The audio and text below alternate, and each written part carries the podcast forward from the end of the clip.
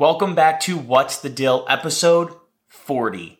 Thank you all for checking back in, whether you're watching this on YouTube, listening to this on Apple Podcasts, Google Podcasts, Spotify. I don't really know who listens to anything on Google Podcasts. I'm sure there's some Android users out there who listen to their podcasts on Google Podcasts and probably love it. We're still in the Lenten season. We are a couple weeks in, and I wanted to make another episode on Lent and the sacrifices and you know the convictions we have to make these sacrifices.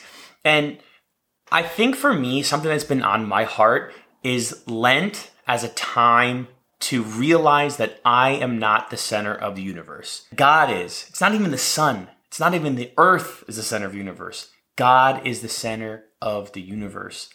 And these sacrifices, this fasting, these things that we do, these things that I'm doing during these 40 days, 40 plus days, is to put God more at the center of my heart and the center of my universe.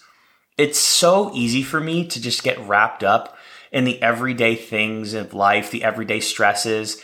Like I wake up, get ready for work, you know, maybe you're getting ready for work or school, and we start the day and there's tasks and there's personal tasks and there's the admin of life and there's work, school, life, family and things really can get in the way. So this Lent, some of the fasting and the extra things I'm doing, the extra prayer that I've been doing has been a really, really great way to reorient me to realize I'm not the center of the universe, but that I need God in my life. And what's so funny is like the sacrifices, these fasting, they're not incredible. You know, I've eaten during Lent. You know, I've had some big, big meals. It's not like I'm fasting for a week straight or, you know, I'm in prayer for 10 hours a day or, you know, I, I haven't touched my phone or, or radio or anything. It's like I've just done like little fasts and I feel like these monumental things I'm doing. I'm like, man, the cross I am bearing this Lent is big.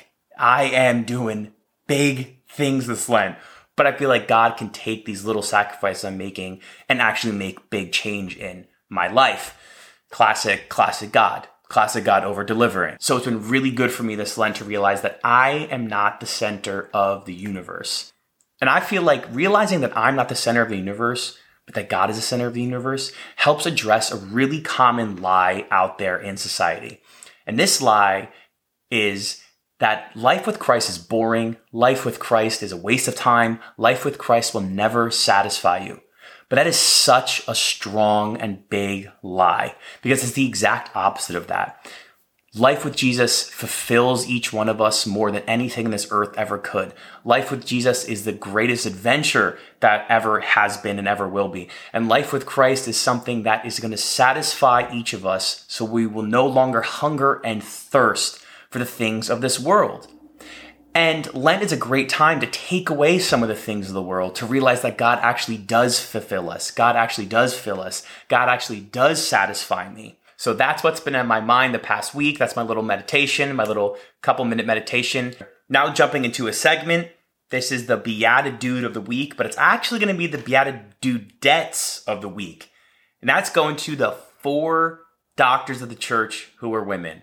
St. Hildegard, St. Catherine of Siena, Saint Teresa of Saint Teresa of Avila and Saint Teresa of Lisieux. Um, you know, the Catholic Church always has had a strong, strong appreciation for women being like leaders of our church. You know, a lot of times people can say, "Oh, like you know, there's." You know, who, who, how have women ever had a big impact in the church? But it's like actually like, you know, women have had a big time impact on the history of our church and the intellectual tradition of our church. I love St. Therese of Lisieux. The Little Way is such a powerful medicine for our current times. You know, our current times, excess, money, power, you know, efficiency, technology. Well, the Little Way is like doing little things with great love and treating people like Jesus, even if they annoy you. It's just like, oh my gosh, could I live up to that standard? Could I live up to that standard of loving people extraordinarily every day, even if they annoy me? It's like, that's hard. That is really, really, really hard. And that's why St. Teresa Lisieux is so powerful because she has these everyday things that happen in life that are like so, so like painfully normal. It's like, oh, like her shoe as a kid, her shoes were like misplaced one morning. She got really upset, and her parents were like, "Why are you so upset?" And she's like, "I like my shoes a certain way." And and then she realizes like, you know, I was acting too childish. It's like, wow, I can relate to that. I can relate to like wanting things to be a certain way or wanting things around my house to be a certain way and getting upset if things aren't clean enough or if there's stuff all over the ground. It's like I, that that's an incredible standard to live up to that she just constantly did things with great love and treated people with great love and just like completely leaned into Jesus. Just like she says like everything I do in my life is just like all for Jesus and again, like that's why she's a doctor of the church. Um, because she just had this incredible ability to trust God with every fiber of her being and every ounce of her soul. So, shout out to all the women out there who are helping clean up sacristans, who are bringing plates and napkins to every church function, who are raising kids right, who are out there being amazing parts of our church.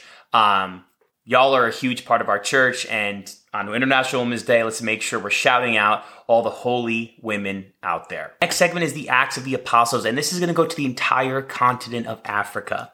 Some studies and research just came out about the people, um, you know, leaving the Catholic Church, coming to the Catholic Church, priests who were um, becoming priests, priests who were dying, and Africa had a plus 1,000 ratio of priests ordained the past year. So they've gained a thousand more priests than they had last year um, you know, like priests who've died or who've been defrocked or whatever. Um, but they've been, they're now plus a thousand priests. And, you know, it's very easy to hear these narratives and to watch the news and to see like, wow, like the church is really falling apart. And there's so much division that we see every day that like it's, it's easy to believe those narratives. But hey, man, the, the people of Africa, they're living out the faith. And there are people who are following their vocations and there's nuns and there's these priests obviously who are like giving their life to God and who are now like becoming priests and who are growing the church in Africa. So let's not forget that like hey in America like we're just a part of the church. There is a whole world church out there um, that we're a part of. So let's not be fooled to think that like America is just like okay, this is the only thing that's happening in our backyard. It's like, no, actually, there's God is moving in incredible ways all over the world, and Africa is proof of that. And I've even heard of, commu- you know, I've heard communities popping up, people giving their lives to God who are just like drawing deeper and deeper all across the continent. I've never been to Africa. I'd love to go one day. I'm hoping to go. Um, I'd love to meet the people out there and just hear about the spirit they have and how they live their life and how they just like appreciate every part of their life um, over there. And so, shout out to Africa. Y'all are the acts of the living out the acts of the apostles this week, and all the priests, all the young priests out there who are, have been recently ordained in the past year. God bless you. Good luck. If you ever see this, reach out. You ever need anything? I got you. Thank you all for watching and listening to this episode. I appreciate it very, very much. Make sure you like, subscribe, follow us on social media.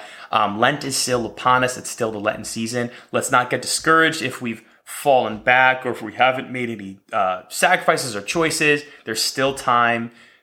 God still wants us to draw closer to Him. Don't listen to those inner voices that are negative that say, oh, you're not good enough, or you can't do this, or it's too late. It's never too late. It's never too late for God. It's never too late for God to work in our hearts. It's never too late. Don't give up. You got this. All right, y'all. Thank you so much for checking out this episode. I'll talk to you all soon. Peace.